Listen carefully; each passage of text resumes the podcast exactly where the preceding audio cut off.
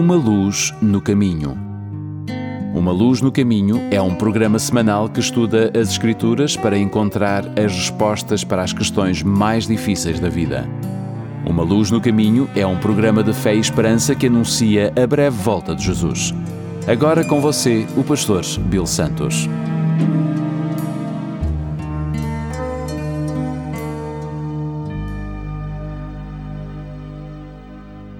Bem-vindos ao programa Uma Luz no Caminho. O meu nome, Bill Santos. Muito obrigado por estar conosco. Chegar a Deus, como é que isso acontece? A maioria das pessoas sentem certa atração para as coisas espirituais.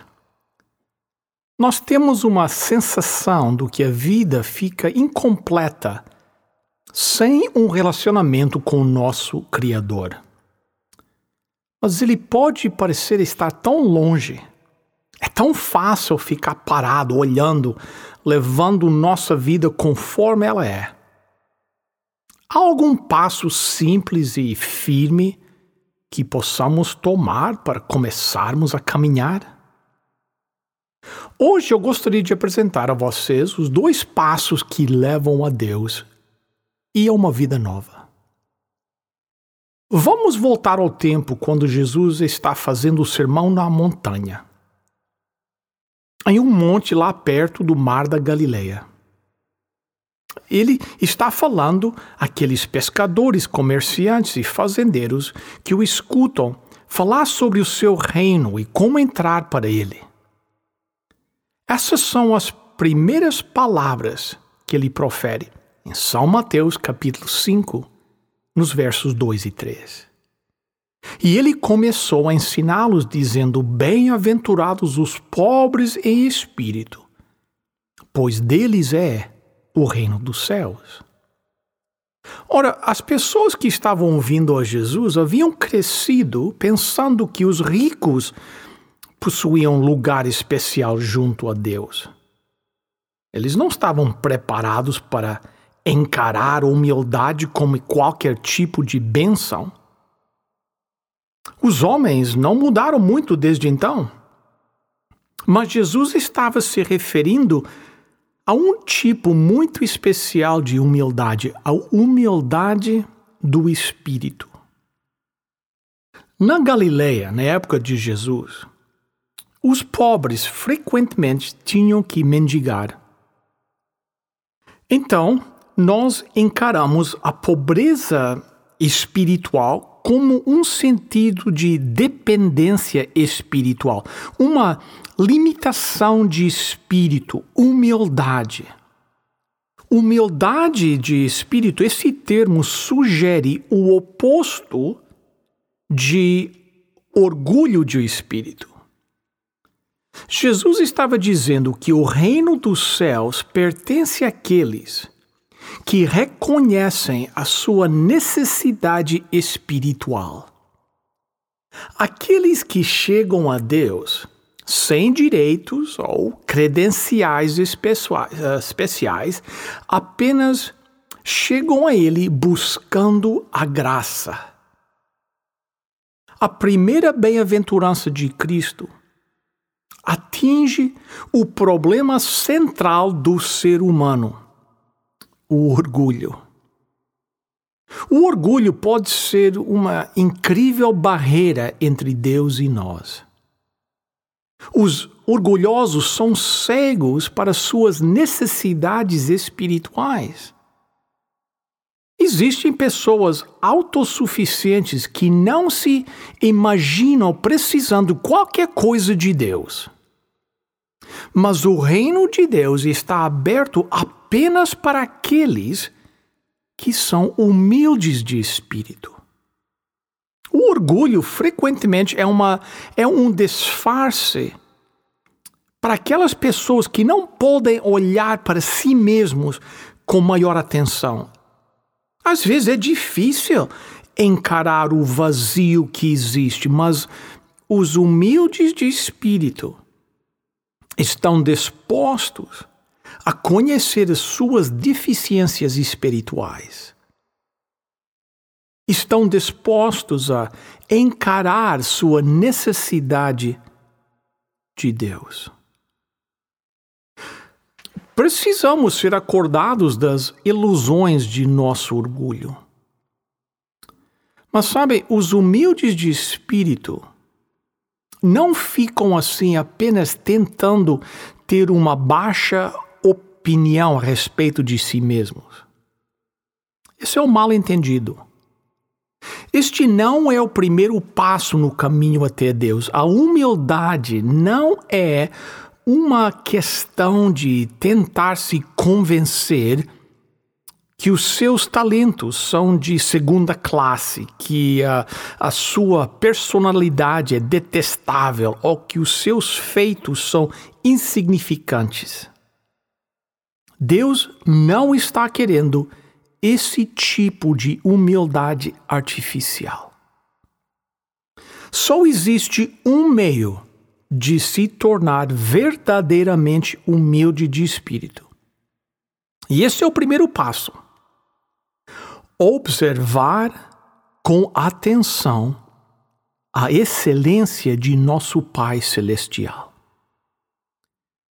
Philip Brooks, um grande ministro, ele escreveu o seguinte: O verdadeiro meio de ser humilde não é curvar-se até que fique menor do que é, mas ficar de pé com a sua real estatura diante de uma natureza maior, que lhe mostrará qual é a real pequenez da sua grandeza. Nossa humildade provém de nosso espanto quando observamos como é vasta a misericórdia de Deus e grandiosa a sua bondade, então nós perguntamos como é que ele pode continuar amando pecadores indiferentes. Os humildes de espírito enxergam a grandeza de Deus e admitem verdadeiramente sua necessidade. Eles entendem que as expectativas de Deus são justas, que a sua lei é justa, que os homens devem ser íntegros. Então, eles dizem o que João Batista declarou: importa que ele cresça e eu diminua. Mas, por favor, lembre-se: nós nos tornamos humildes de espírito não através de um processo de mortificação, de nos rebaixarmos, mas sim ao olharmos cada vez mais firmemente para Deus. É assim que somos atraídos em direção à vida eterna ao olharmos para Deus. Sim, o primeiro passo rumo a Deus, para chegar a Deus, é olhar. Bem, agora estamos prontos para o segundo passo em nossa caminhada até o Senhor. Ela está ligada ao nosso primeiro passo. Ela também resulta em olharmos com mais atenção para Deus. Depois de abençoar os humildes de espírito em seu Sermão da Montanha, Jesus proferiu a sua segunda bem-aventurança encontrada no Evangelho segundo São Mateus, capítulo 5, no versículo 4. Bem-aventurados os que choram, porque eles serão consolados. Bem, poucas pessoas veem as lágrimas como um dom do céu. A tristeza é algo que ficamos alegres em evitar. Então, em que sentido é uma bênção chorar? Bem, eu acredito que Jesus estava se referindo a tristeza como a tristeza pelo pecado. Nessa segunda bem-aventurança, Jesus tratava de outro problema realmente básico: é a nossa insensibilidade ao pecado da nossa vida. O problema é que quanto mais familiar se torna o pecado, menos enxergamos seu verdadeiro caráter. Nós nos tornamos como se fossem calejados e fazemos apenas arremendos de tentativas de acharmos uma saída para os, esses hábitos ruins. Nós acabamos criando desculpas como afinal de contas eu sou humano ou you know, tem gente que faz muito pior do que eu. É mais confortável atenuar imperfeições do que se entristecer com elas. Bem, quem é que deseja encarar os seus defeitos? Quando nós nos damos conta de como o pecado fere a Deus, então vamos sentir verdadeira tristeza pelo pecado. O pecado não é apenas a falha de cumprir algum padrão abstrato.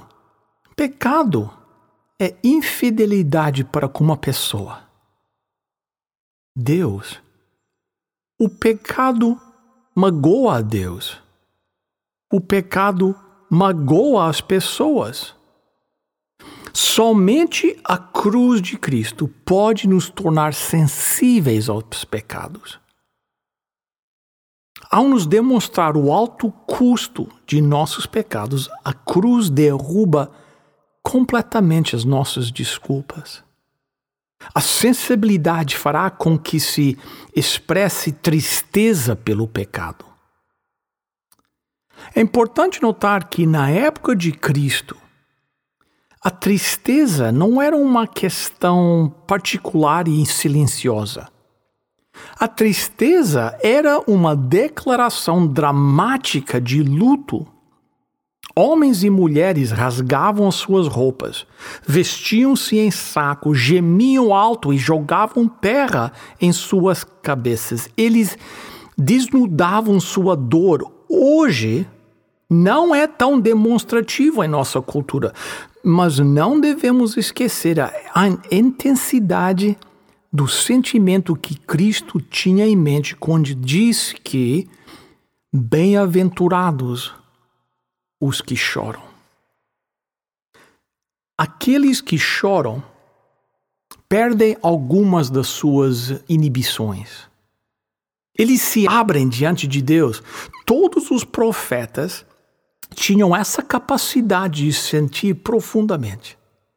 Eles se entristeciam com pecados que os seus contemporâneos mal notavam. Jeremias chamou a atenção de Israel teimoso, não arrependido. Em Jeremias capítulo 3, no versículo 25, ele disse: Vamos nos humilhar, vamos ficar cheios de vergonha. Desde o tempo em que o Senhor nos tirou do Egito, nós e os nossos antepassados temos pecado contra Ele e não lhe temos obedecido. Aqueles que choram não passam pelo pecado e pelo sofrimento do mundo sem se tocar. Mas as lágrimas nem sempre são sinais de bênção espiritual. O apóstolo São Paulo distingue dois tipos de tristeza. Uma é o remorso, que nos devora e, no, nos deixa amargos. A outra é uma consciência de erro e uma reação contra ele. Paulo escrevendo aos Coríntios, ele escreve uma incrível mensagem, 2 Coríntios capítulo 7, verso 10. Pois a tristeza que é usada para Deus produzir o arrependimento que leva à salvação. E nisso não há motivo para alguém ficar triste, mas as tristezas deste mundo produzem a morte. Judas sentiu uma espécie de tristeza quando ele jogou aquelas 30 moedas de prata de volta ao templo. Sua traição de Cristo não havia saído conforme planejara. O remorso torturava o homem, mas ele não encontrou arrependimento. Sua agonia sem alívio o levou a sair pela noite e se enforcar. Mas a tristeza divina, a contrição recomendada por Cristo, não se apaga por si mesmo, é a semente da mudança da nossa vida. A tristeza divina pode produzir grandes resultados. O pregador Esdras tinha sensibilidade com relação ao pecado, ele tinha se tornado líder dos exilados hebreus que voltavam da Babilônia para Jerusalém. Em um dia ele descobriu que alguns do seu povo haviam tomado mulheres pagãs como esposas. Esdras sabia que, como resultado, a fé desse remanescente de Israel corria grande perigo e ficou pasmo diante dessa nova ofensa contra o Deus dos céus. Então, durante horas, ele se sentou só, rasgando suas roupas diante do templo, dizendo: Meu Deus, estou confuso e envergonhado para levantar a minha cabeça. E a nossa culpa cresceu até os céus. Essa tristeza profunda deste homem acordou os exilados. Eles perceberam a gravidade da sua desobediência e, resultado, eles confessaram seus pecados e se iniciou uma reforma entre o povo. Bem-aventurados os que choram, por quê? Porque serão consolados. Porque eles encontram conforto no perdão generoso de Deus. Esses são os primeiros passos que podemos dar no caminho em direção a Deus. E você, amigo? Quando vai tomar aquele primeiro passo? Deus está muito perto. Ele não é objeto distante, ele está bem aqui, ao teu lado. Amém. Bem, chegamos ao momento no nosso programa que nós temos uma oferta toda especial para os nossos ouvintes. Em cada programa, nós oferecemos um recurso, algo para nos ajudar nesta caminhada junto a Deus. E hoje temos um livro, um livro maravilhoso da vida de Jesus chamado Desejado de Todas as Nações. Quem sabe é o melhor livro já escrito com respeito à vida de Jesus. E é uma oferta que nós queremos entregar a vocês de graça, sem compromisso qualquer da sua parte para pedir o seu livro Desejado de Todas as Nações, ligue agora mesmo para o 1-800-458-1735. 1-800-458-1735. 1-800-458-1735.